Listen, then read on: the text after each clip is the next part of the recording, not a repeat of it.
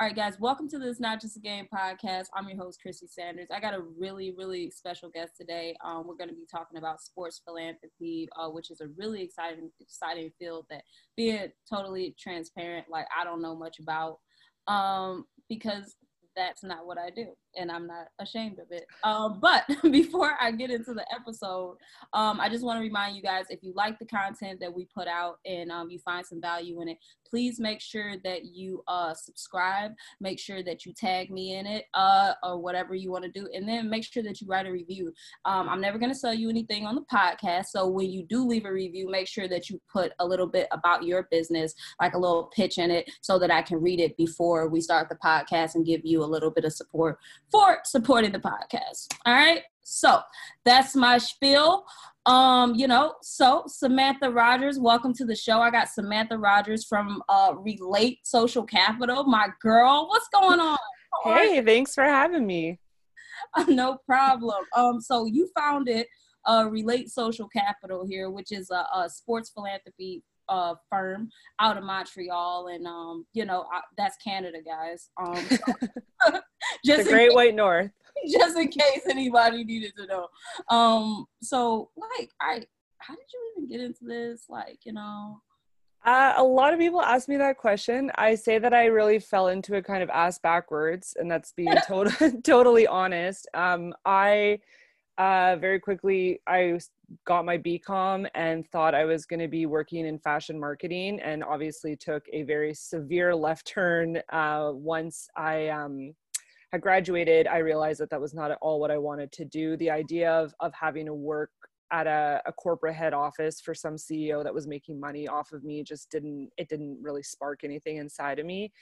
Uh, and so, with the help of a great professor, he um, uh, sat me down and we went through a lot of different uh, ideas. You know i thought i wanted to be a teacher or a event planner i had no idea what i was doing you know the typical i think i was 22 23 and, and panicked um, and then we found a, a post grad program in toronto in fundraising management and he said you know people need business minded people to work in charities so you should go and do that. And i thought okay that that kind of checks out and then i'll i'll figure it out from there. So um yeah and then when i i got to toronto i loved what i was doing in my program at Humber College and I interned at a place called Covenant House, which we have a lot of um, locations. Uh, we have two, no, yeah, two in Canada and then a ton in the US, and it's a youth shelter and i realized uh, that was it. Like i had found my way in philanthropy and then for the sport philanthropy side of it it was really just um, have no idea honestly. I, I i really love sports and i loved philanthropy. I never knew they could work together as a function. Um, i had worked in social services and health uh, and education and then i um, fell into it by starting in college athletics Okay. All right. So you know it was really funny what you what you said about really not knowing what you wanted to do. Um, and isn't it interesting how basically in college they throw us in yes throw us in like the middle of it like we're like 18 19 don't know miss our parents just like in a hot mess like eating hot cheetos for dinner and they're like oh yeah you need to know exactly what you want to do with your life by the way like by yes. the time you want well, I'll give you one even further. So Montreal's in Quebec, our province, like a state, and we are always known to do things differently. We have something called CEGEP or college. So it's actually two years out of high school before you go to university. Mm. And so we start even younger than anyone else because we do our high school till grade 11. So as soon I think you're 17, 16 or 17, and then you're off into CEGEP. And already there you have to decide, do I want to go into the arts or do I want to go into commerce or do I want to go into the sciences? And you're like, shit, I don't know. Like I, you know, like right. I have no idea. And so um even that, you know, I think it really, like you were saying, it throws you off because you have no idea what you want to do, but there's so much pressure put on students to know that. And I saw that again working in college athletics. Like I'd have student athletes in my office thinking they had to have their life figured out mm-hmm. at 22 23 and i'd say okay you know my name is on the door that doesn't mean I have any idea what I'm doing. And so I'm 10 years older than you, I've just left this cushy job at a university to start my own business. Like, I have no idea what I'm doing. Right. Yeah. And the look on their face is, you know, sometimes such a relief because they they realize that okay maybe i don't have to have it all figured out and and i'd have students text me in the summer saying you know oh you, you made me feel better and i was like oh what because i was crying as a hot mess saying i have no idea what i'm doing and I'm 10 years older than you, like it's okay, you figure it out, right? So it, it's, I think it's important to have that conversation because you never know. Like I could, and that's what I said too, I could have never imagined, had you asked me even, you know, six, seven years ago, I'd have, I would never say that I'd be in this position. So yeah, I mean, and I think that's what you said is so important. I think, and especially important to uh, women, you know, um, in business because, like, a lot of times, and even like minorities and stuff, like you and I were talking a little bit, and like I was saying, like, you know, using, you know, this quarantine to unpack a lot of traumas that we have, like, you know, but it's like, a lot of times like women and minorities don't feel like comfortable uh you know figuring it out along the way. You know what I mean? A lot of times, like people feel that they need to have it all together, especially, mm-hmm. um, you know, and there's no like room, you know, either in society and just mentally to have that space to learn and to grow yeah. and without somebody questioning your your like competence in an area and so i just think it's so important that you were like sharing that with like students yeah i mean it's important it really is because you know i never thought i could be an entrepreneur would be an entrepreneur. That was not something you know i kind of maybe had the idea in my head. And i really noticed i find especially when i first started that um, you know on instagram in particular you really it's very easy to compare yourself to others and feel that you have to be doing so many different things. And i realized that okay but it doesn't make sense for my business to be you know some kind of instagram influencer. Like no nobody cares about that necessarily and what i'm trying to do. And so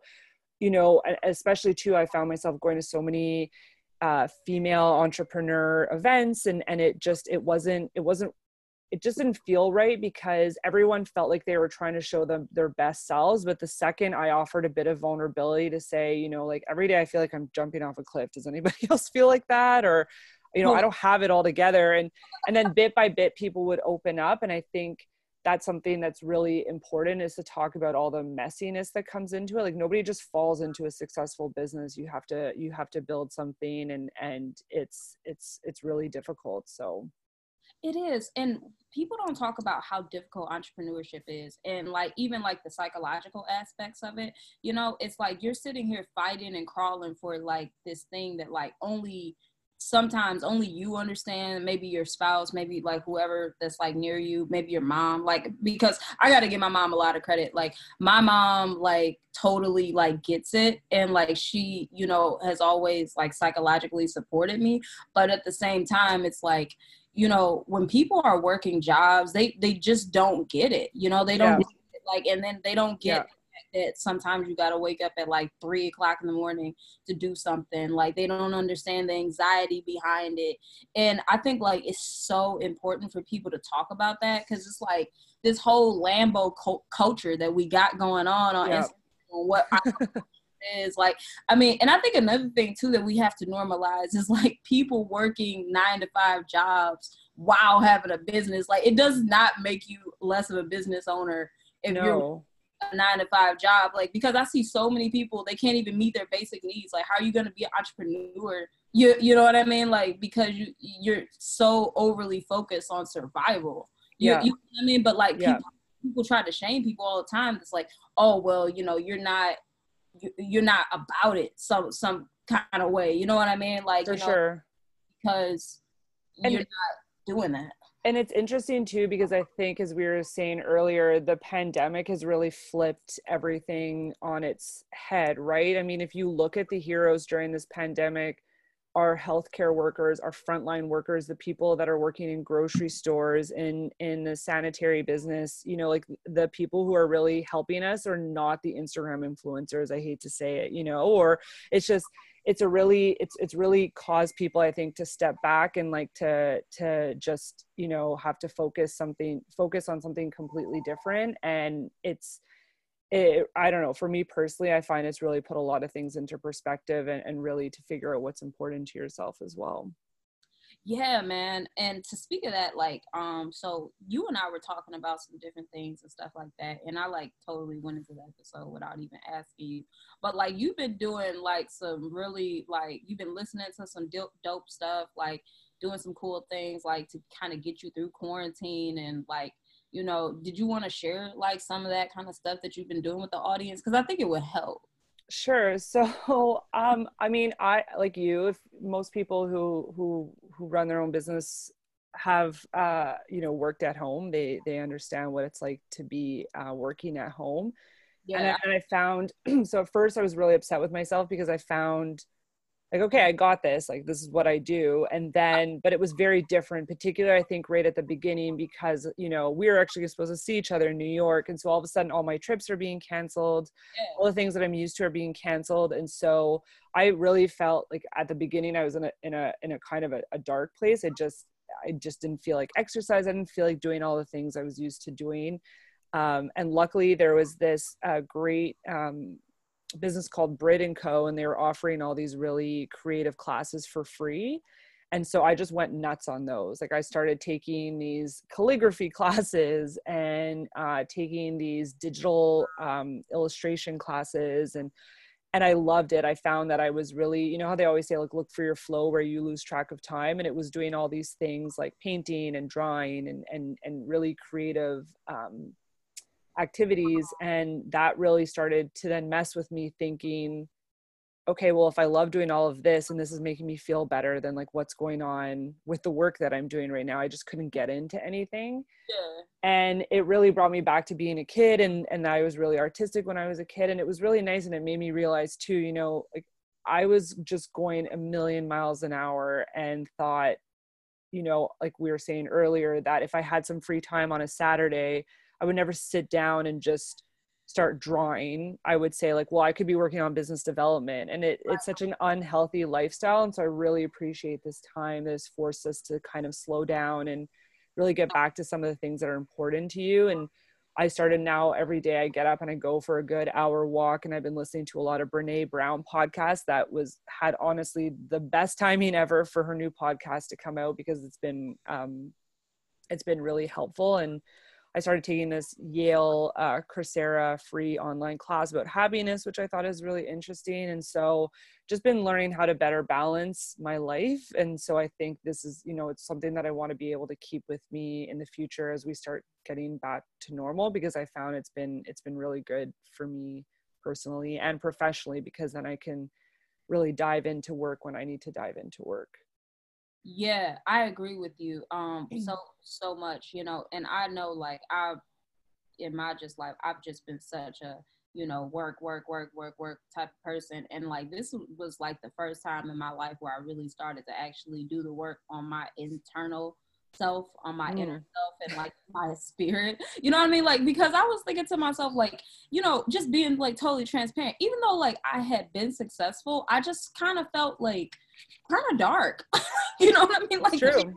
like, you know like i said like i didn't the first step is admitting it.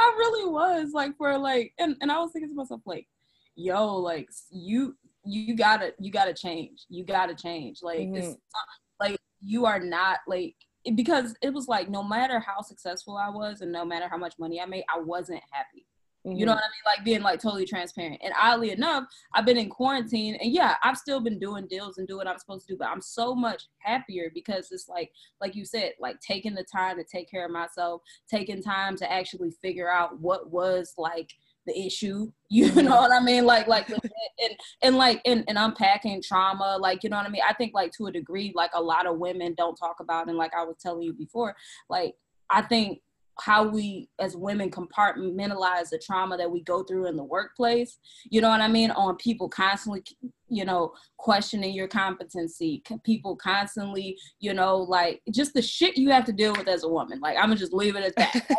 Like you know what i mean? Like, seriously. And it's like and, and even though people are like oh like that shit's not real like it totally is real. And then as a like black woman it's 10x so. Compounded. Yeah. And and it's been interesting to see too especially through through covid-19 that you know there's been so many articles written that a lot of the countries that are successfully getting through it are led by women. Because a lot of the qualities that it takes to get through this are qualities that women possess. And we don't necessarily talk a lot about that. And and and, and it's it's it is very interesting because you know the world and again, of course, I keep going back to Brene Brown, and their podcasts are just transformational because it's been really, it's been really wonderful. But one of them um, that she had on with uh, Glennon Doyle, who's married to Abby Wambach, uh, she was talking about the fact that the world as we know it would end if women stepped into their power like fully because because the whole because it's all been set up to work against us as far back as you know the story of adam and eve. And so it's just very interesting to have that insight and to think about it. And you know of course um it's easy to dismiss it. And and and i think too as women you know I, I, think especially working in sport i spent so much of my time trying to fit in with the guys and and and not be somebody who you know stood out or or caused too much trouble because then I knew I would never be sort of like welcomed into the inner circle. And I thought like that's a load of BS. Like it's, you know, it just it doesn't it doesn't work that way. And unfortunately for me, it took a lot of men that I worked with to say like that's not right the way you were just treated in that meeting. Yeah. Like, or or they'd have to step up during a meeting to shut another guy down. And I thought this is pathetic. Like I don't even see it anymore, or I don't even stand up for myself anymore um, but i think it's it's like you said i think what's really great i think we'll all come out of this pandemic um, a lot more insightful and, and really understanding like what is important to us and, and what really matters and, and being able to take that opportunity to slow down and, and really rethink things because like you were saying you know i often think back to the time before i had a business and i thought maybe i was happier then you know like maybe that it, it, was a different life. Like I asked one of my friends, what did I used to do on the weekends? what did I used to do? I don't know. What did I used to do? What did I used to do when I got home at five o'clock and had a whole evening free? What did I do? I don't even know. That's the thing. And I thought this is a really sad question. And my friend would say, well, we would do this on the weekend or we would do that. Or sometimes you would just stay in and do that. And I said, like, thank you for jogging my memory of what, who I used to be. And I thought, you know, it's, it's not all what it's cracked up to be of course the grass is always greener on the other side but i think it's it's just trying to find that balance of what makes sense. That's such a really good point like because when you said that i was thinking to myself like i swear sam like you know and like i told you like i think that my situation like that i came from was just so like apparently like traumatic to me For sure. 17 and i think like and i look back i've always had like even when i was in college, I had like several internships. Like I never had a time for myself. Like literally, this is like the first time I'm 28 years old. I started like on the weekends. I used to build websites. Like you know what I mean. I just always had like multiple things that I was doing. Like because I was so scared of like going back to like poverty. You know what I mean? Like mm-hmm. like I was obsessed. You know what I mean? And yeah. um and like you said, I mean, I didn't even used to take walks. Like I used to, you know, and, and I have no, I'll be candid. Like I gained like a shit ton of weight. Like, you know, when, when I, when I first came out of school, like I got up to like 230 or whatever case may be. Now I'm down to like 185, but I'm like, shit, like to sit there and like, you know, for, it's bad. It's bad. Like, it's what, 10, what, nine, 10 years? It's a really it's a really bad culture that we've created and i'll tell you this what's really interesting out of this yale class i've been taking on happiness um, it's been a real slap in the face to be blunt just because one of the first lessons that we talked about was that um, you know data shows that you actually don't increase in happiness after making $75000 like that's the base point. Like people the people's assumption that their happiness will increase like they think it will but actually the data shows that it just stays at where you are mm. so people have this tendency to think like you know and it, it's all about it's all about comparison. We'll we'll know if you know but if i once i get to 100000 then i'll be stable then i'll be creating generational wealth then i'll be okay i'll be able to buy my mom a place or i'll be able to buy that car that i wanted. But then you get to that 100000 and then it's like well but then once i get to 150 i'll be able to do that and i'll be able to do this. And so that i found was really insightful because you know, I have this hunch that as we continue to go, happiness really is just about finding it within yourself because they talk about that. You know, even when you get married, you're only happier for two years and then it goes back to your baseline. So, all these intuitive, mm-hmm. intuitive thoughts that we have about happiness are actually mostly wrong. Mm-hmm. Um, and so that I found like was extremely eye opening to me. And then I, I kind of figured like, well, I think I'm living that because I'm, I'm seeing that as I go and, and, and I want to get back to that place that you know like I was the person who always sent my friend birthday cards and I was always you know and I, and then I stopped doing that and I thought like I don't want to be that person because like, it doesn't it, it really in the end I feel like it almost makes me feel shittier than than a better person because I have a, a, a successful business. Yeah man and I, that is like so true um what you just said um and what's crazy too is like by me being in like corporate and then a lot of everything that I've ever done like in my life like business wise was around revenue generation, right? Like so sales, marketing, all that. And what's crazy about the whole situation, Sam, I notice people that like, you know, they get to a hundred thousand dollars, but then they start spending a hundred fifty thousand dollars. Like mm. I think mm. that's another thing that people don't realize that like because you got to keep up with the people that you're now hanging with like, at that level. Yeah, you know, now you join the country club and now you yeah. got golfing every weekend, like, you know, and now you gotta go eat like every like I remember for a time and I was like and this is terrible, Sam, but I remember I used to like go to a steakhouse probably four or five times a week. Like like Sam, who baller. like,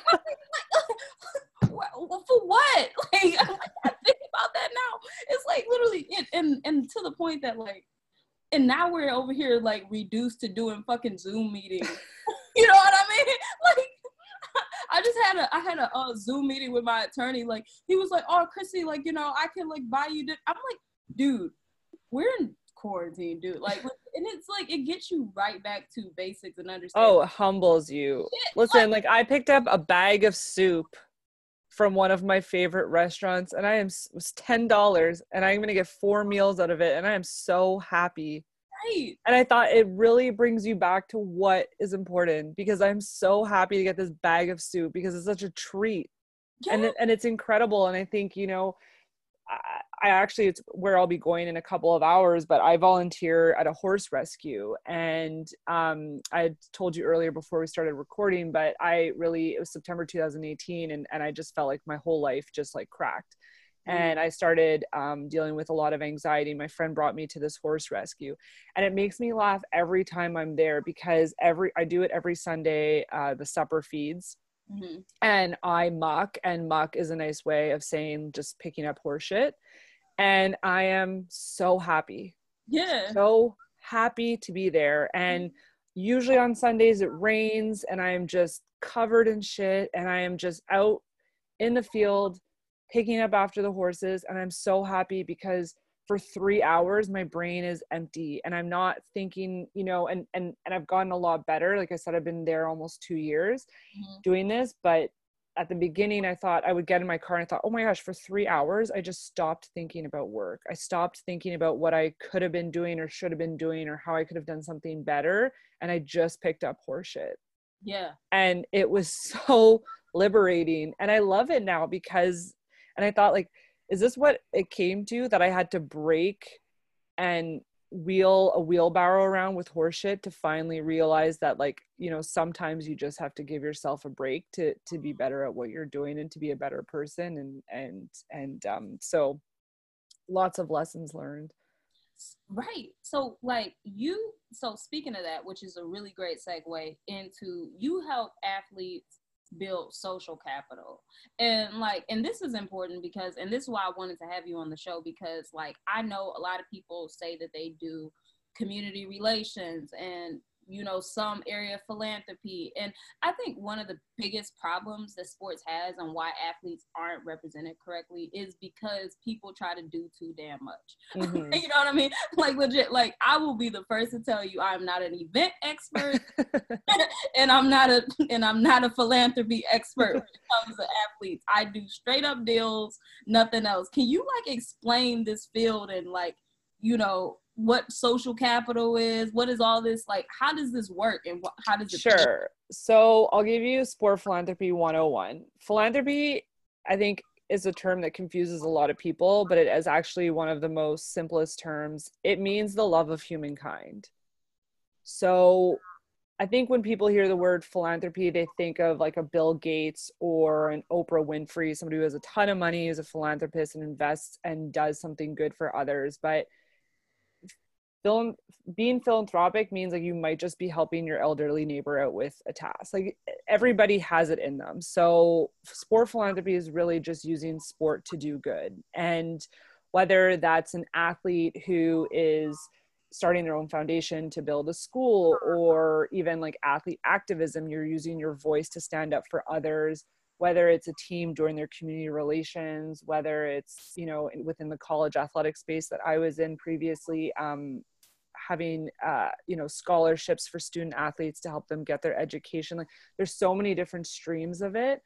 And uh, it's it's really it's emerging just because i think you know it was not something that really had a had a focused lens on it um, we're called relate social capital because we started off as relate and relate was because what we had felt um, was that everything we had received in life came from our relationships and it's all based on how you treat people and um, you know I had studied consumer relations, uh, sorry, customer relations excellence. I had then gone into alumni relations and donor relations. And so everything for me, I believe, comes from building relationships first and social capital we ended up adding that on at the end because it was a, it was a sort of a new and emerging term but it made sense with what we were doing and, and started to grow because social capital is really the value of a collective network and mm-hmm. so the people that you surround yourself with and how you try to use those networks to ultimately um, build and advance a community or or how you just sort of work together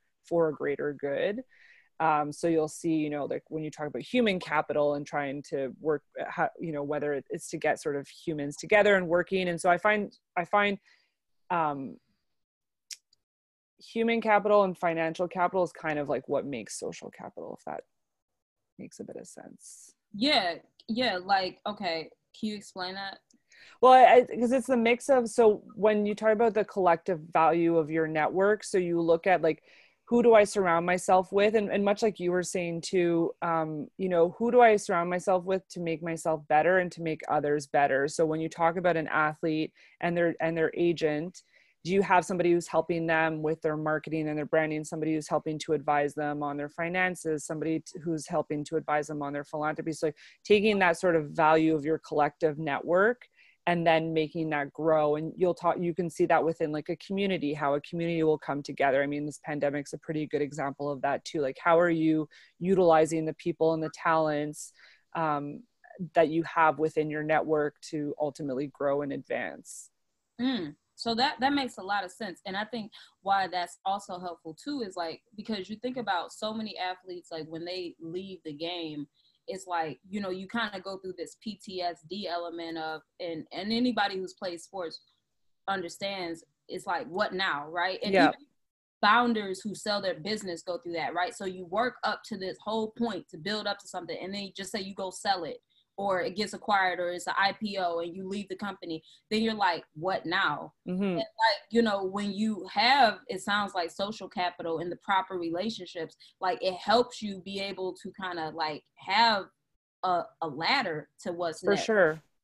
And it's funny you say that. I mean, I never knew a lot of that is the athlete transition and i never really knew or understood what that was i had dated um, an olympic swimmer who very quickly had everything pulled away from him from from a concussion and wow. Even though he was uh, university educated and and had a had a plan he felt like he lost his identity Mhm. and even in that period i didn't understand what that was and then i started working in college athletics and then i saw it even with our within our college athletes and and where i worked was mcgill university in montreal and i'll be honest i mean it's you know they joke that they're the harvard of the north so a lot of the students there like that's their last stop like except for women's hockey that will progress past university nobody's coming i mean we've had a couple. We had a one of our form my former student athletes just won the super bowl but that is a very very very very um, small percentage of the students that come out of there. They they typically you know their sport is the plan b their Mhm. education and their career is their plan a. But even within them i was seeing serious serious transition issues because all of a sudden you're out of university and you're no longer playing football you're no longer playing hockey or soccer or whatever it is and you're not the soccer player anymore you're the engineer. And and even them trying to figure out and, and sort of ratify that in their brains was really difficult. So i can't even imagine people who are at the professional level and the olympic level having to then no longer be that person anymore. And um and i've always seen that philanthropy is such a great sort of next step into that and trying to educate them way before and early on in their careers to utilize that because you know again like the people that i've met through working in philanthropy have been incredible. And i always say that to athletes it puts you in the room with people who are extremely influential and you need to learn how to work that room and build those networks so that you are providing a cushion for yourself when you then retire and you need to utilize that Yeah, yeah. I mean, wow. Like that's so important, man. Like what everything you just said is so true. Like, so do you think like athletes need to know um like if they have an interest in philanthropy early on like when should you start educating athletes on philanthropy like what level in their career should it be you know mid like before it even starts like what what are your thoughts on it I think, you know, a lot of athletes are not strangers to fundraising because even if you're in grassroots sports and coming up through sports, you probably had to go and sell chocolate bars and, and try to raise money, right? So that's kind of the nice thing is the the the base is already there. Um, I got into philanthropy through my grandfather. He taught me about about it, and and it was just a way of his life, and that was just what we did. Um, but I find with athletes, and especially as soon as you kind of get into the pros, you already know there's an expectation on you to do hospital visits or to be more involved in the community. Like it's it's already there.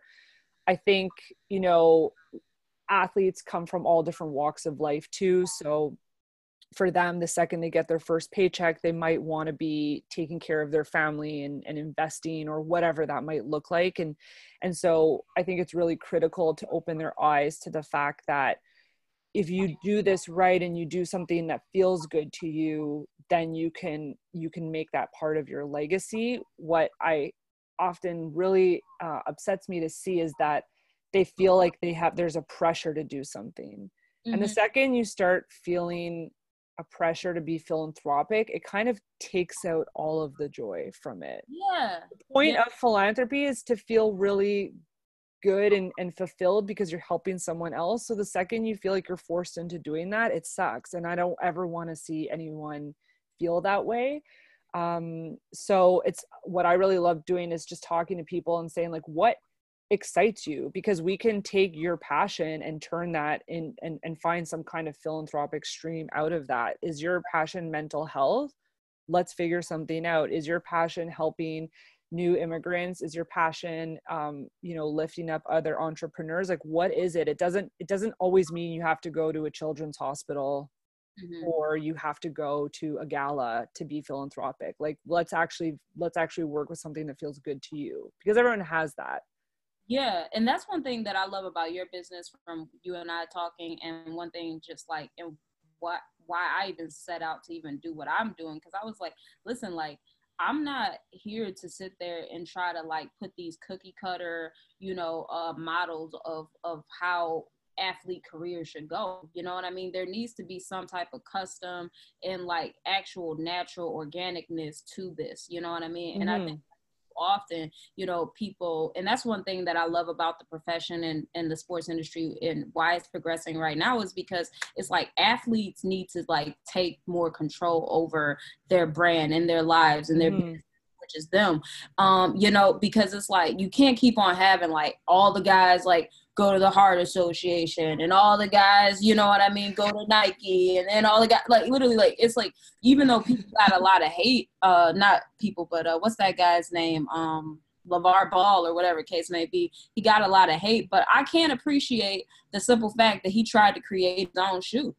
You know what I mean? Like it's yeah. like yeah, it didn't go as well, but at the same time, it was nice to see somebody just take the initiative and just try something different. For sure. You know, because it's like Nike, Adidas, all that kind of stuff. That'll always be there. You know what I mean? The Heart Association yep. will be there, but like when you when you want to do you know something different, you got to step out there and try something. You know, absolutely. And I love like that your business like does that. So like, what would you say about um, you know, how important philanthropy is like to athletes' legacies? Like, if a guy was like, you know, just say was like, hey, I don't I'm I'm not into helping people. Like I like to play, and then after that, like you know, I want to do whatever. You know what I mean? Like, how how important do you think that athletes have a certain obligation to philanthropy by any chance, even if it's like what or or do you what do you what are your I again like philanthropy is so personal. So I really get my back up when people criticize how people donate, when people criticize how much people donate. Mm. You know, if you make money, I mean, we could talk about responsibility as well if you're, you know, cor- especially on the corporate side, but if you're making money and you don't ever want to give it away, then you don't have to give it away my question you know like my question to a lot of athletes and and and you don't have to be an athlete to most humans is that it's not in our nature to want to just live selfishly and die and not be remembered. And there's you know there's a lot of a lot of talk especially in legacy planning where you say you know you have two deaths when you actually die and then when people stop saying your name.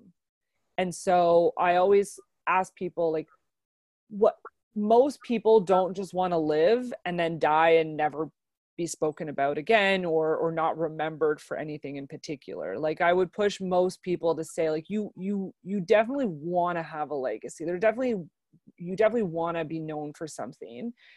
Mm-hmm. um so use philanthropy to do that. And it's a it's an interesting conversation i think too it's just actually talking to people because I find even sometimes in speaking with agents, they say like, okay, yeah, so you know, my athlete's going to do this, this, this, and that's what they want to do. And I'll say like, can I talk to them and ask them myself? Can we have a conversation rather than this idea? Because you know, there's the a really crazy statistic. I think it's like 76% of athlete foundations fail because they go into it either with good intention or just uh, financial like tax savings intention or whatever it is or i'm just going to start something and my mom is going to run it and my wife is going to you know be the the the ceo and then my you know i'm going to have all my buddies on my board. And it's like that's not how it works.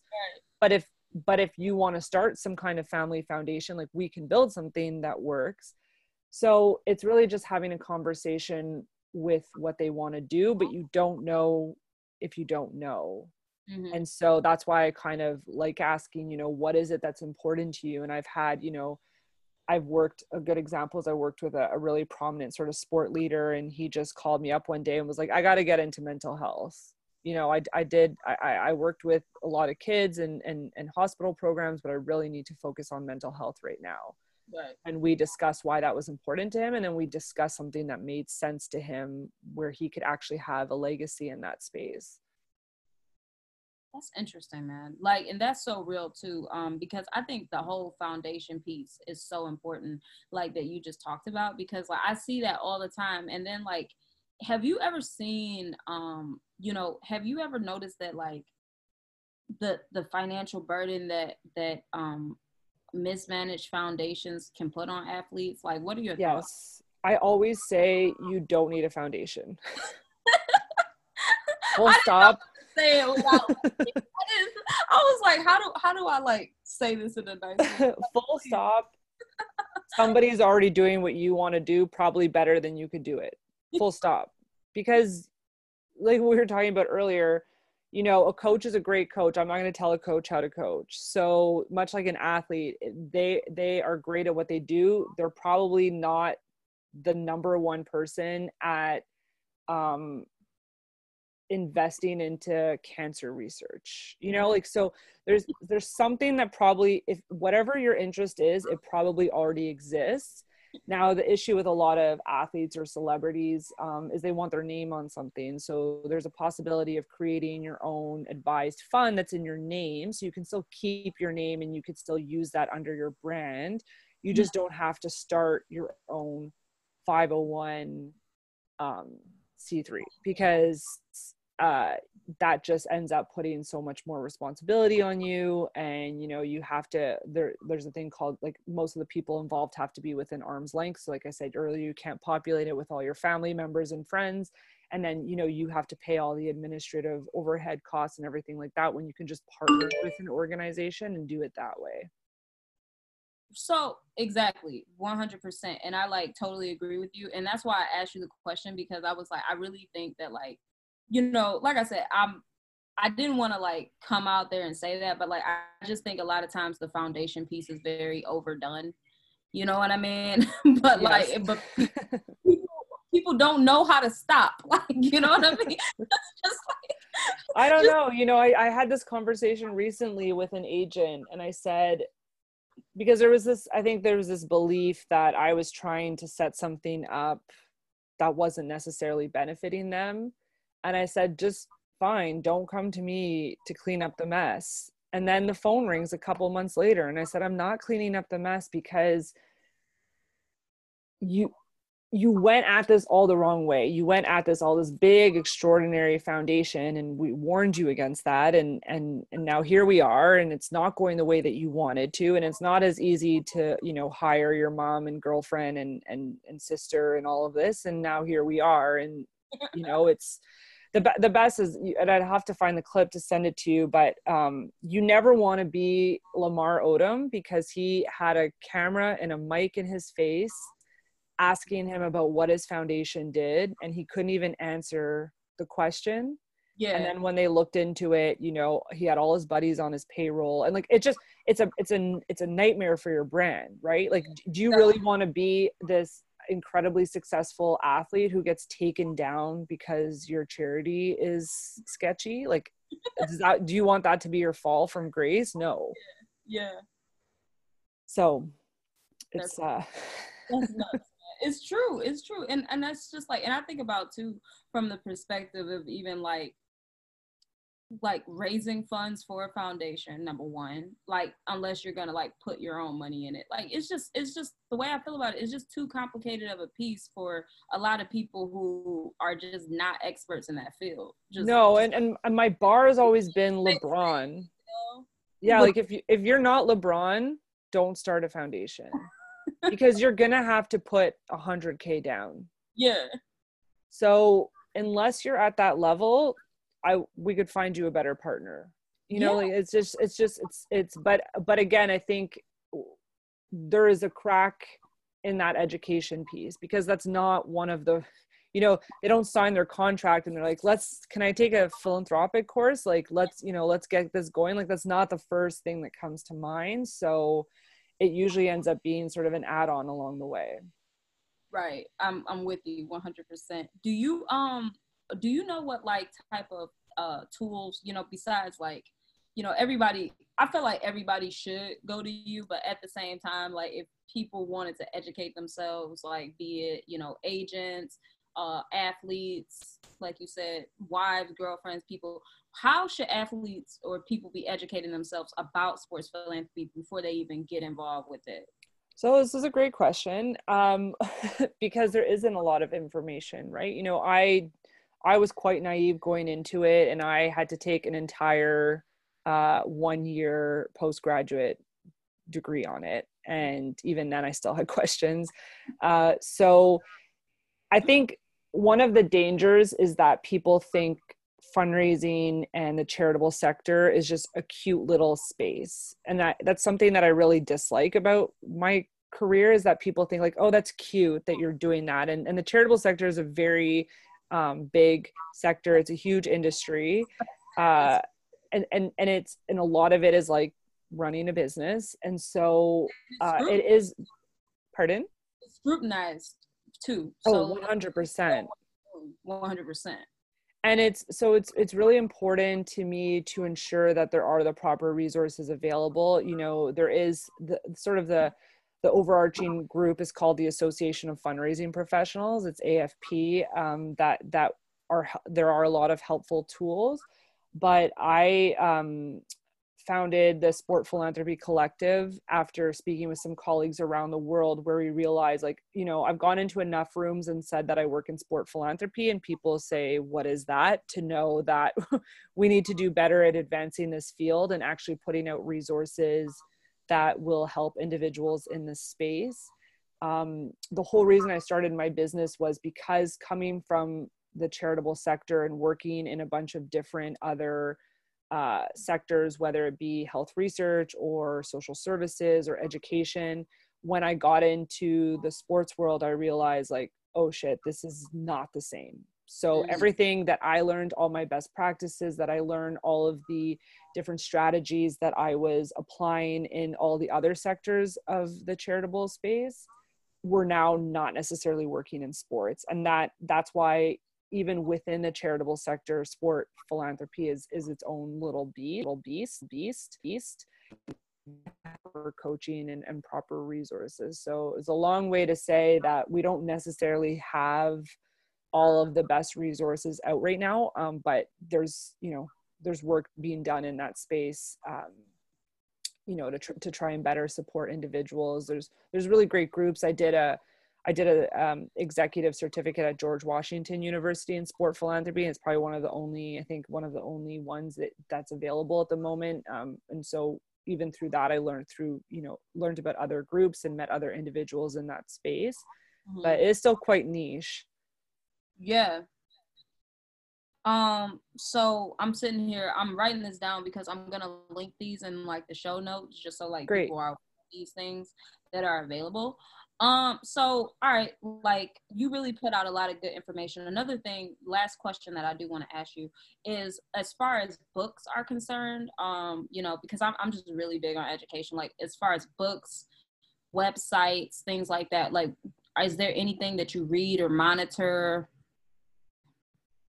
Oh gosh, yes. Um and now put me on the spot a bit, so I will have to figure out how to get all that to you. Um,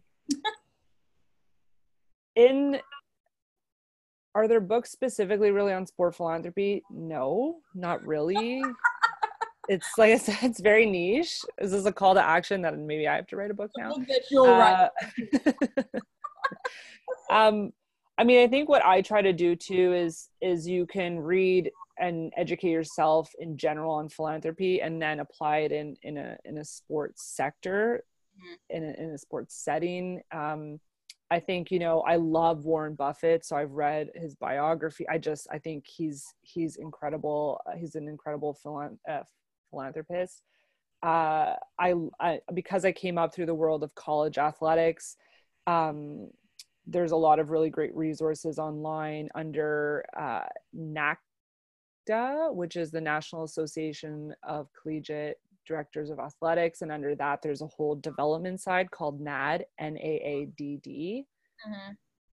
And other than that, I mean, honestly, I, I, get a lot of my information from people that I've met through Twitter. Uh, I've met a lot of incredible um, uh, leaders in sport philanthropy on Twitter and, and just following and monitoring what's going on. You know, like even something like UNICEF has a really good sport partnership program where they where they partner with leagues and athletes to do a lot of great work and and so there is certainly a need to be able to highlight those stories um, and and to be able to to see what's going on. There's a lot of really great entrepreneurs in this space that that pop up and whether they work with athletes strictly to advise them on their philanthropic investment. I work with athletes, but I also work um, with sport organizations to help them generate revenue and, and raise money and, and make position themselves more philanthropically. So even within the space, there's a lot of different sort of avenues you can go down and, and learn. Okay. So. All right like I appreciate you sharing that with people. Um, so um, because like you know, like I said, I I think everybody should reach out to you, but people don't always do that. So just wanted to just make sure. And then on top of that, too, other people who are looking to do it or have been doing some type of variation of community relations, um, you know, and how they could just get better because like the way I feel out feel about life is you always need to get better. well, it. I think you need to learn from people, you know, and and yeah. and and share and and I started even on our website. I forgot to mention. So on our website, we have a resources page where I I try to write blogs about like how to crowd fund, how to um, write a case for support, and things like that because the best part about like i mean like sport is based on off of teamwork. And so when you learn from each other and you share with each other you know you only get better. And and it's not necessarily we're in competition with one another. Like whatever teams want to do or athletes want to do you're not really in competition to say like you know i'm going to make my foundation better than your foundation. It's really just like if we could all have really great invest uh, philanthropic investments we'll we'll have a greater impact. I agree with you. So thank you so much for coming by. I'm not going to thanks for having me all your time, but where can people find you? How can people reach out to you? That whole deal. Sure. So our website is relatesocialcapital.com. Uh, I am on Twitter and Instagram at Samantha L. Rogers, and uh, my LinkedIn is uh, Samantha Rogers as well. And I think that's it. You can email me. It's Samantha at relatesocialcapital.com. It's it's all on the website. So I'm I'm pretty easy to track down. Right. Um, so thank you so much. And um guys, thank you. That's our show for today. I really appreciate you guys listening. Again, if you uh enjoy the content that we share, please make sure that you subscribe and write a review because it helps people find the show. Um, but write your business in there because I want to support you by supporting the show. Okay. So until next time, appreciate you. Always rooting for you. Take care. All right, Sam. Thank